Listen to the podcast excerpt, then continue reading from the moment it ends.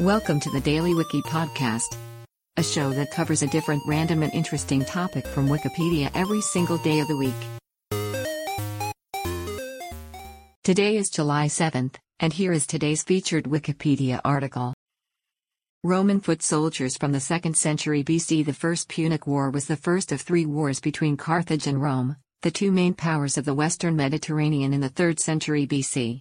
For 23 years they struggled for supremacy, primarily on the island of Sicily and its surrounding waters, and also in North Africa. After immense losses on both sides, the Carthaginians were defeated. The war began with the Romans gaining a foothold on Sicily. In 260 BC, they built a navy to challenge Carthage's, and inflicted several defeats. Taking advantage of their naval victories, the Romans launched an invasion of North Africa, which failed. In 249 BC, they besieged the last two Carthaginian strongholds on Sicily. After several years of stalemate, the Romans rebuilt their fleet and blockaded the Carthaginian garrisons.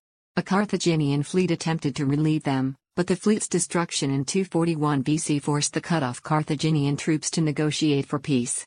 Recently featured, Lion-class battlecruiser Imaginative Tales Fort Concho archived by email more featured articles. Today's featured article is provided by Wikipedia. You can find a link to the article in the show notes. Help support the podcast by rating us on your favorite podcatcher, or support the show on Patreon by visiting bit.ly slash the Daily Wiki. Thanks, and tune in tomorrow for an all new episode of the Daily Wiki.